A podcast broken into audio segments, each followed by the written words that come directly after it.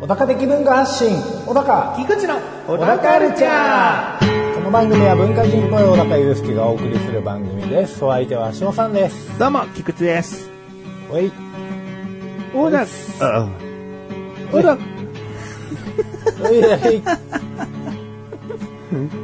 うーんこっちはさ話そうとしてんだようんそっちはなんか意味のない相槌みたいなさなんかさ、はい気合い入れみたいなさそんなんで被りたくないのこっちはうんわかる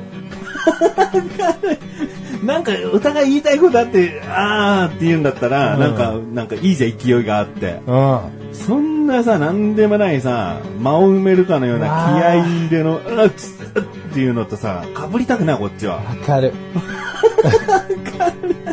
かるわ苦労するよね、うん、気持ち察してくれんだね。 察してくれるあーやりづらそうだなまだまだやりづらい。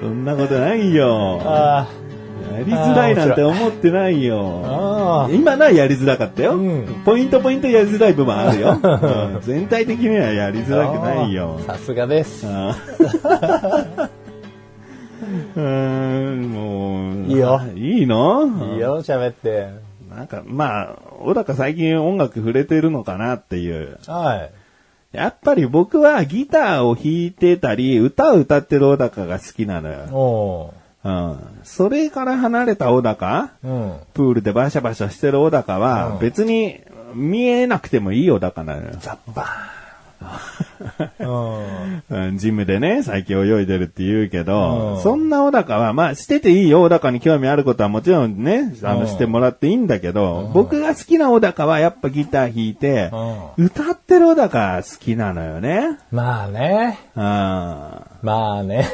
うんそうねいじってんのかと、うんギターを。最近あんまいじってないねでしょうね。うんアーティスト性がね、こう薄れてきてるもん。 わかる分かっていただける。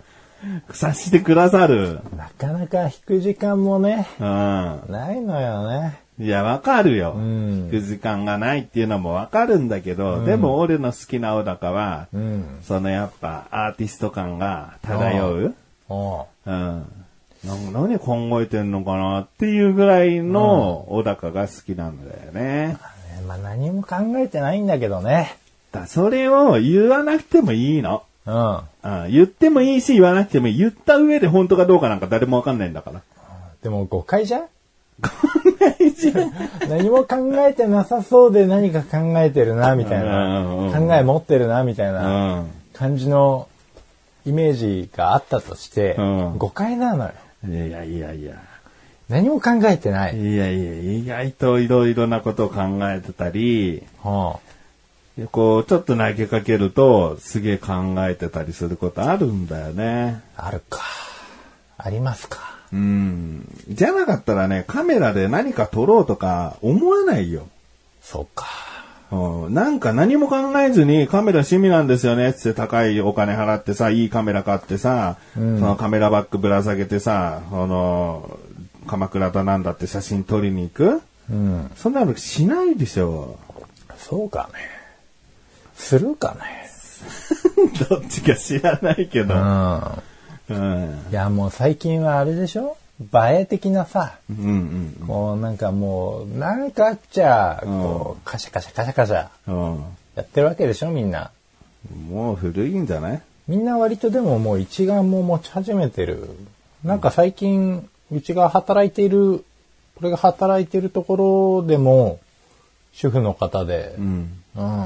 カメラ買ったりっていう人がね、で、撮り方教えてみたいなね、うん、ことありますよ。うん。でも映えって俺はもうそこまで来てないんじゃないかなと思ってる。うん。映える写真っていうのは、なんかもうおばさんとかおじさんがやり始めちゃってないって思う。おーおばさんとかおじさんがやり始めることって実はもう時代が終わる予兆なんだよね。あ若者がで流行ってる時こそが一番のピークで、まあね、一巡した感はありますよね。これが流行りなのかって乗っかり始めたら、あなたたちが引きずり下ろしちゃってるんですよっていう。おーなるほど。うんまあ今、携帯でも綺麗に撮れるしね。うん。そうね。あーじゃあ音楽の話もちょこちょこね、うん。入れていきたいね。そうね。音楽聴きたい。なんかもう今日ギター持ってきたんだみたいな。あ、でもごめん、この時間もう弾かないでって言うかもしれないけど。うん、 持ってき損じゃん。うん。まあ基本収録の時ね、夜だからね。うんうんだから録音したのを持ってきてくれるのは一番ベストだよね。ああ、まあそうね。そっか。まあ音楽っぽいアプリも最近多いからね。またいろいろかじってみようかな。うん。もっとアーティストだからをさ、見せてよ。うん努力します。もしかしたら音楽なんか作ってってお願いする可能性あるしな。いあーろいろいろいろと。そうね。うん。その時はもう無理やりにでも作ら せよ。いや、小高にはたまに無理やりが必要な時があると思ってるからね。まあそんなにね、こう自分からアクティブに動くタイプではないからね。お願いと強制で小高は動いたりすることはあるかうら。ん。うん。まあそれなりのものにうん。できるように。まあ、聞くっていうことに関しては音楽には触れ続けてはいるもんな。うん、そうですね。だからまあ、感性は鈍ってはないと思うんで、どうかね。どうかな。もうクソになってるかもしんないな。うんクソになってるかもしれないね。うん最近自分の鼻歌ちょっとクソだなって思うとき結構ありますもんね。 それは、うん、それはあってもいいよ。うんじゃあ、行こはい。あ、で、あ、なんでもないです。 それでは最後までお聴きください。小田カルチャーは皆様からのご意見、ご感想をお待ちしております。番組ホームページのメールボタンをクリックして、投稿フォームよりお送りください。いろんなメール、お待ちしております。う。えーっとですね、はい。まあ、ちっちゃな怒りの話なんですけど、おー、まずちっちゃな話させて。えあの、とはラーメン屋さん行ったの。え、うん。で、駐車場がまあまあ、まあまあ混んでたんだね。うんでも全然止められるスペースあるぐらい。大きい駐車場だから。はいはで、うちの車がまず入ってって、うんで、あ、後ろから車来てんなって思ったから、気持ちいい奥の駐車場に止めようと思ったの。はいはいこれはまあ気遣いというかさ、えうちが手前の止めようとしたらずっとね、後ろの車待ってなきゃいけない。うんうん。だから、奥に行こうと思った。うん。で、奥に行ったら、後ろの車動かないの。はで、人が助手席から降りてって、お店に行ったのね。い。うん。で、うちはさ、気使ってさ、奥の駐車場に行ってさ、このまま、そう、駐車するじゃはいはん。で、要はさ、い。うん。はい前に先客いるから、先降りて、予約してこいよってこと。はいは何い。そなれんか。ね、それもね、なんかさ、別にぎゅうぎゅうに混んでるお店ならわかるわ。今、うちの車ですらも止める場所がなくて、駐車場でちょっと待機だな。ってなってるんだったら、うん前の車どうのこうのじゃなくて、あ、ち今混んでるみたいだから店内で予約だけしてきなよ。発見だけしてきなよ、みたいうな。ん。なんかさ、別に、い実際入ったらさ、ん大して待たないわけよ。はい。まあ、確かに一組うん待ってたけど、その人がもうすぐううちらが入ってった時には呼ばれてったから、うんもうそこにいるのは、その先に降りてった3人組の家族と、ううんちら家族だけで、はで、もうそんな待たずして、5分も待ってない。もうポンポンと呼ばれて、い。うん。テーブルつくんだけど、もう先にさ、テーブルついたその3人家族のさ、ん降りてったさ、母親の顔をガン見して通り過ぎてったわ。気づいたか気ね。づいたかな。そこまでして先に食べたいですかって顔して。先に食べたい顔だったら ね。負けないもんね。どっちが先に食べたそうな顔してますこっちでしょ、明らかに。多数決取りましょうか。どっちが食べたそうですかそちらさんです。って。うん。やー、それは失礼ですね。なんかこっちはさ、ちょっと気遣ったっていうさ、部分がもうさらにああって、まあそんならこっちの勝手だから、恩着せがましいことなのかもしんないけど、全然駐車場とりあえず止められるんだから、止めてから競争しようや、せめて。まあ、そうやな。何先に人を降ろしてさ、そこまでして、なっちゃいないわな。 と思ったんですうよ。ん。まあ一旦このちっちゃな怒りの話で、次、はい。大きいとい大うか、きいのあるんだ。長いのあるんで。おー待ってました。小田カルチャーは皆様からのご意見、ご感想をお待ちしております。番組ホームページのメールボタンをクリックして、投稿フォームよりお送りください。いろんなメールお待ちしております。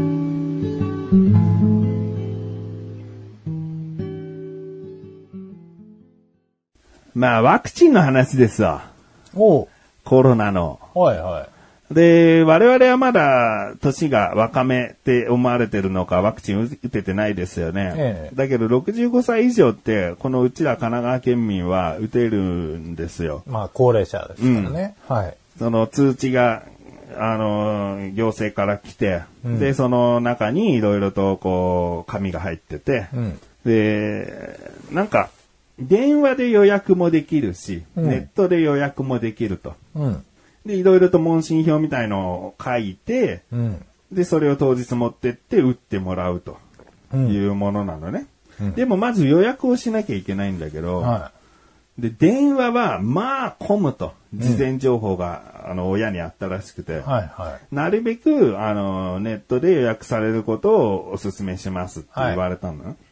で、その話を親から聞いて、もうでも65歳以上がネットで予約とか基本できると思わないでくれよって思って。い。はいはいはい。まあ、そうですね。うんそのシステムを作る費用と人件費をもう全部電話のオペレーターにしてくれよって思うぐらい。うんうん。うんで、ネットで予約、そうか、じゃあネットで予約を、まあ、してみようかって話になったんだけど、んそれが、その、ふつ、うん、翌日の朝9時から予約開始らしいのうんね。うん。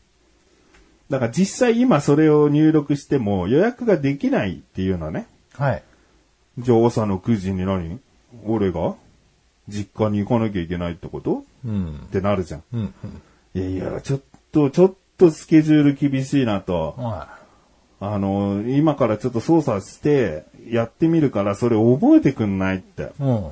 で、パソコンが実家にもあるから、まず、その紙に書かれてうる、ん。なんか QR コードか、アドレスを入力してください。あ、メールを、あ送ってくださいか。はいはで、返信したところからそのサイトに飛んでくださいみたいなことがあって。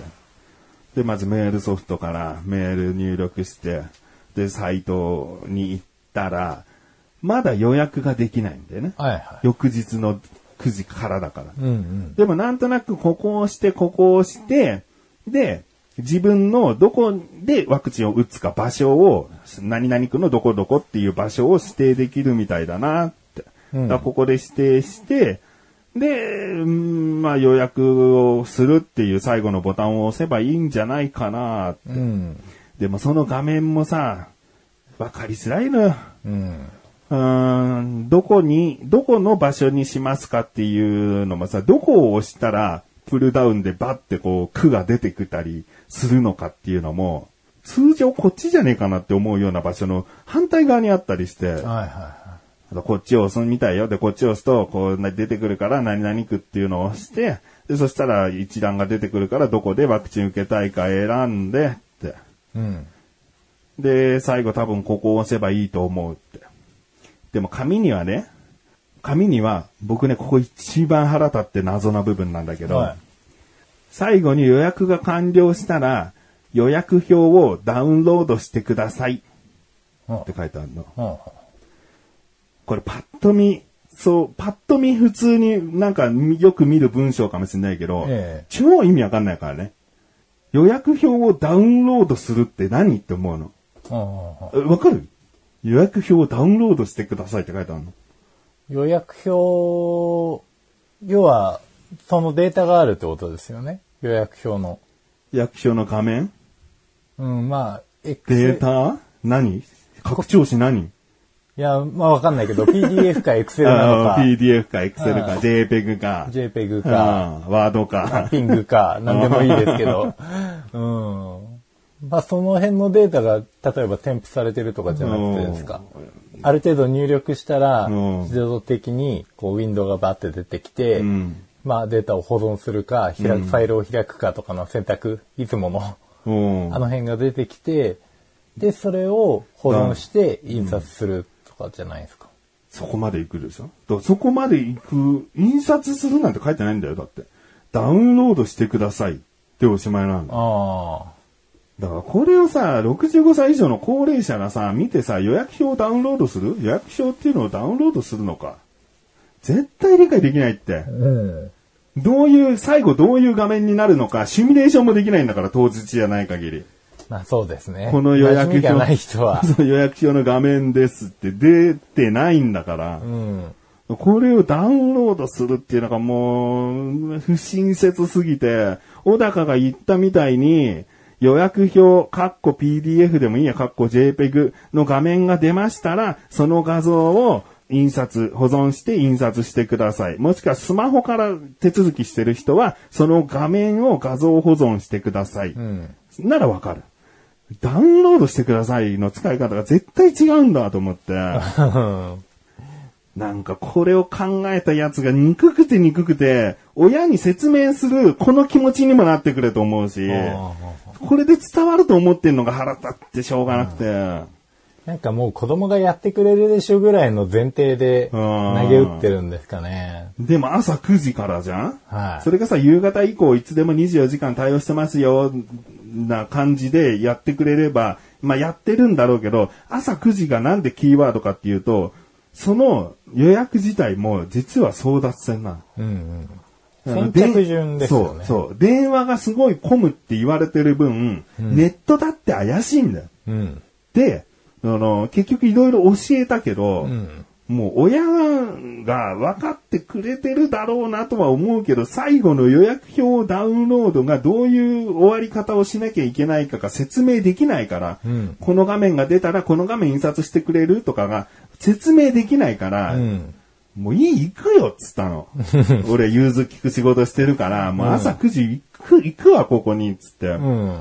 で、行って、もう、その、まず9時になって、そのサイト行ったら、いわゆるその、バーですわ。うん。その、お待ちくださいっていう。あバッファがうん長いわけですね。うんうん結局本人じゃん、みたいな。うん。でさ、うちは父親と母親の分やるからさ、もう同時進行で父親のまずバッて画面出して、進行中です。えち母親の方も別のウィンドウであ上げて、進行中ですって。もうほぼ同時に、ポンポンって作業できたから、もう同じようにさ、ゲージ進んでいくかなと思ったらさ、父親のだけさ、10分くらいしたらさ、シューンってこう終わってさ、あで、まあなんとか父親の方予約できて、あ、じゃあこの日にするっつって。で、じゃあこの日にして、で、場所はじゃあここで、つって、最後のボタンを押したら、画面が出てきて予約表の。あ。はいはで、やっと、あ、これ印刷するっていうこボタンがあるから、この印刷するで印刷しようっつって、予約表を印刷して、お父親に持たせることができたの。いうん一方、母親のがまだ進行中うで。ん。おーほうほうほうほう。おいおいおいと思って、こ、こむじ、結局こんなこむじゃねえかと思って。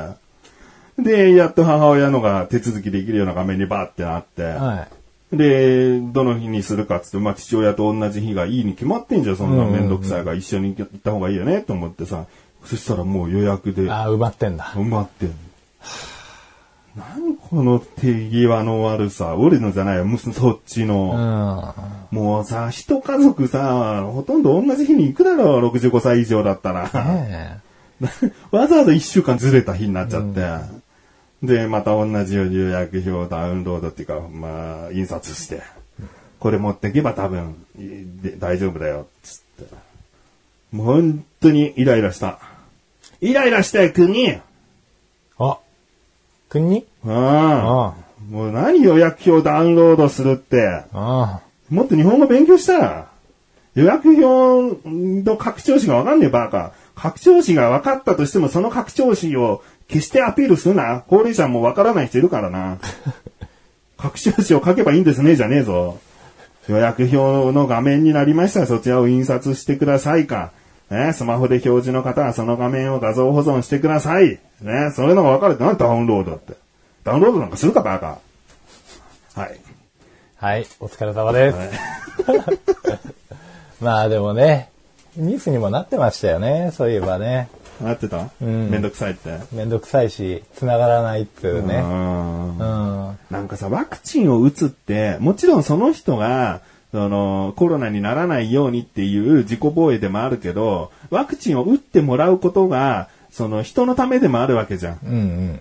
もう今で言うと、もうひ、全世界の人々にとってワクチンをすることが、人のためにも自分のためにもなることじゃん。そうでだすねからワクチンをずるして打とうっていう人が、もう本当に中にはいるかもしれないよ。うんずるして2本打ってもらいたい私はとうかん、そんな人もいるかもしれないけど、基本もう、65歳以上一旦 OK としたのであれば、日本の場合ね。うんもう、そんなに堅苦しく手続きさせんなよって。うん。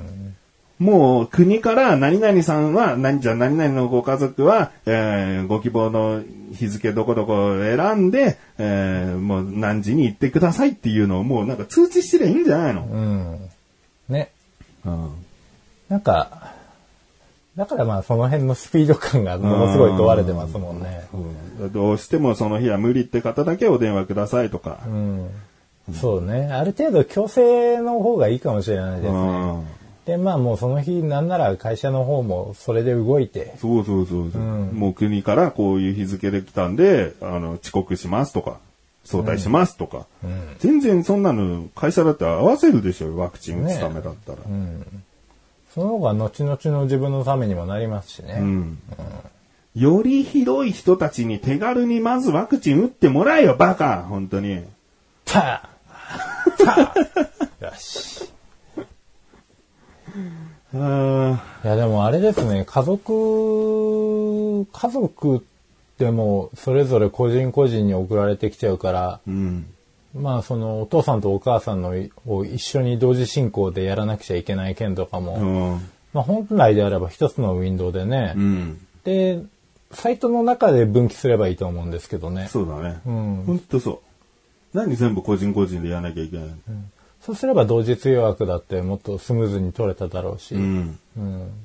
つながりの苛立ちも一回ですなのに。うんいや、高齢者の方にもわかんないぞ、この最初の画面ですら。なんだこれおかしいなっつってパソコン再起動したりとかさは、いこの画面から動かねえぞとか言ってさ、わからない人はわかんないって。そうですね。うん。バッファがわからない可能性全然ありますもんね。ああるある、全然あるよ。画面が固まっちゃったって言うんだから、うんそういう画面見て。 ねえ。いや、うちの親も大丈夫かまあ、連絡がなきゃ大丈夫だったってことだと思な。うけそどうでねす。ね。うちは相談してきたから、なんとかこう答えたけど、味噌ラーメンの一家が可愛く見えるわ、まだ。ああうん国、国対味噌ラーメン一家ですからねう。んそれはもう国の方が可愛く見えないでしょうよ。まあ、そんな話です。おい バカ野郎バ。カやろ、この野郎。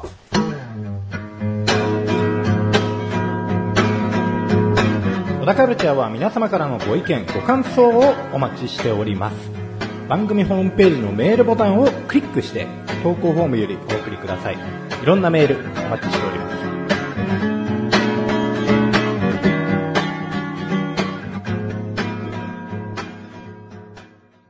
こう話したかなええ。話したかどうかわかんない話をするってどうかっこいいかっこいいかかっこ悪いかで。まあ、別にどっちとも思わないですけど、でも、話してたら言います。聞いたことあるよって。聞いたことあるよ。そんな記憶力良くねえだろ。バカ野郎、本当に、この野郎。どうかな。ゆうきまあ、正直自信はないですけど、うんやってみましょやってみるか。う。なんか聞いたことあるなと思ったら、うんこう、微妙な顔します。微妙な顔してな。はい。なんか、小高カメラ趣味じゃん。だから一人でも、なんかあそこから撮ったらいい景色だなとかさ、思ってさ、、はいろいろな場所一人で動き回ったりすると思うんだね。見知らぬ土地でも、知ってる土地でも、人があんまり行かないような場所でも、ちょっとここ入ってたら面白そうな絵だぞと思って撮るじゃん。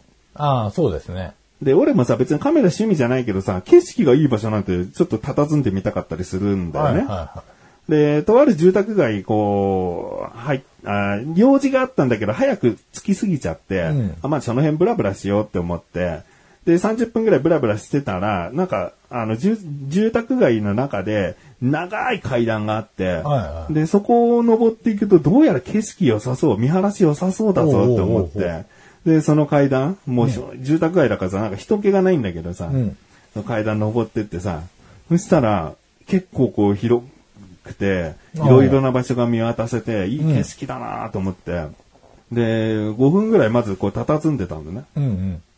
ああ、でも全然なんか、ああいうのがあって、ああいうのがあって、繋がっててとか見てるの楽しいなと思ってたんだけど、はなんか住宅街にさ、見慣れない男がさ、一人さ、こう佇んでるって、結局旗から見たら不審者でしかないのかなと思ってさ、あなんかふと我に帰った時になんかもうすぐ階段降りてったね。なんかこの景色をゆったり見れる自由はないんだなって思っちゃった。なんか。まあそうですうね。ん。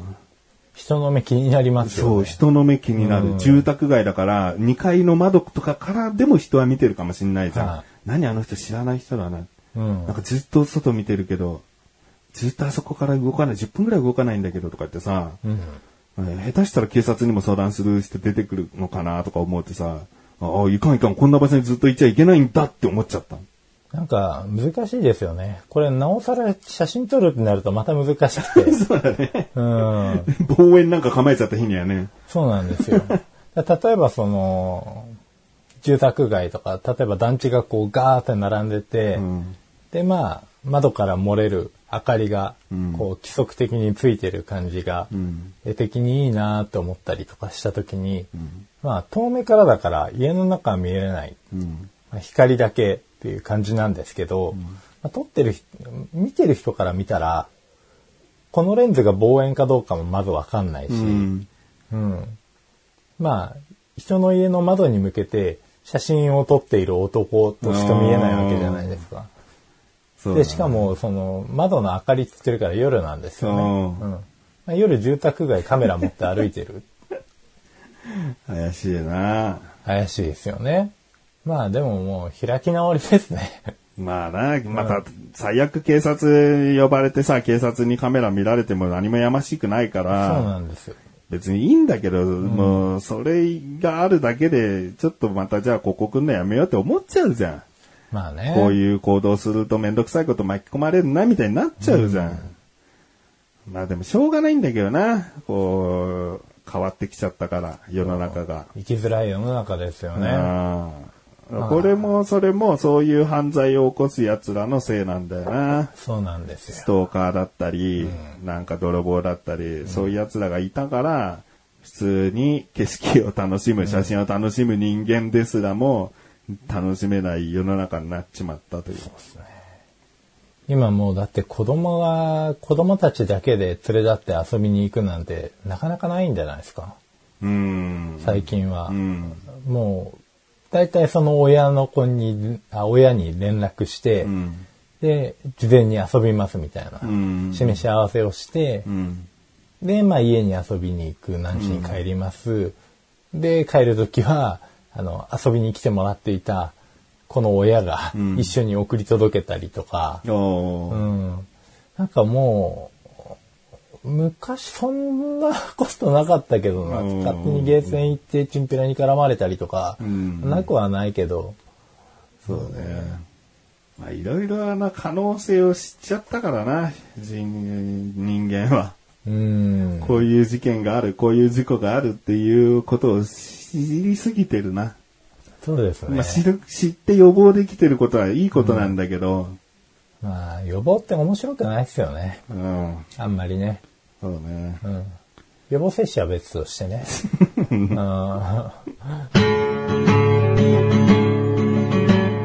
エンディン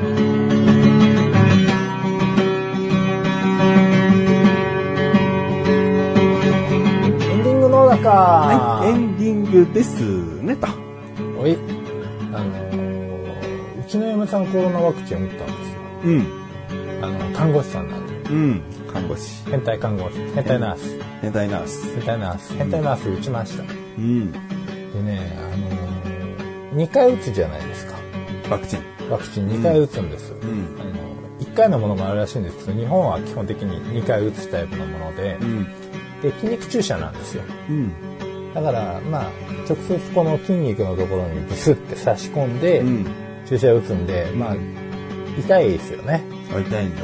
そう、注射の部類の中では多分皮下注射とかに比べるとだいぶ痛いかなと思いました。ああ、で、筋肉ブスって刺して、シュッてやってくるんですけど、まあなんかもう腕もパンパンに腫れて、おお。はい副反応っていうほどではないですね、まあ、単純に筋肉注射が痛かった、んえー腫れましたみたいな感じなんですけど、まあ、問題なのは2回目で2回目すごいこう世間的には、まあ、ナースさんの間ではあ看護師さんか看護師さんの間ではもう副反応すごいぞとおお。もう体の倦怠感半端ないぞ次の日絶対休み入れろよって言ってねもう散々脅されてうん。でまあ次の日休み入れたんですわ。うん。で、まあ僕もたまたまその日休みで、んプール行ってたんですよ。うん。でもう泳ぎ疲れてヘロヘロで、ん倦怠感半端なかったんですよ。うん。で奥さんも、まあ、注射打って戻ってきて、まあさぞやもう今日は夫婦二人でフラフラだろうなと思ってたらめちゃめちゃ元気で、おお。全然副反応なくてなかったんだ。はいまあ、腕だけがそのちょっとまた少しパンって腫れてたけど、ん。うんなんかもう元気で、ホットケーキ食いに行こうって言って。なんかあるよな、なんかさ、脅すよな。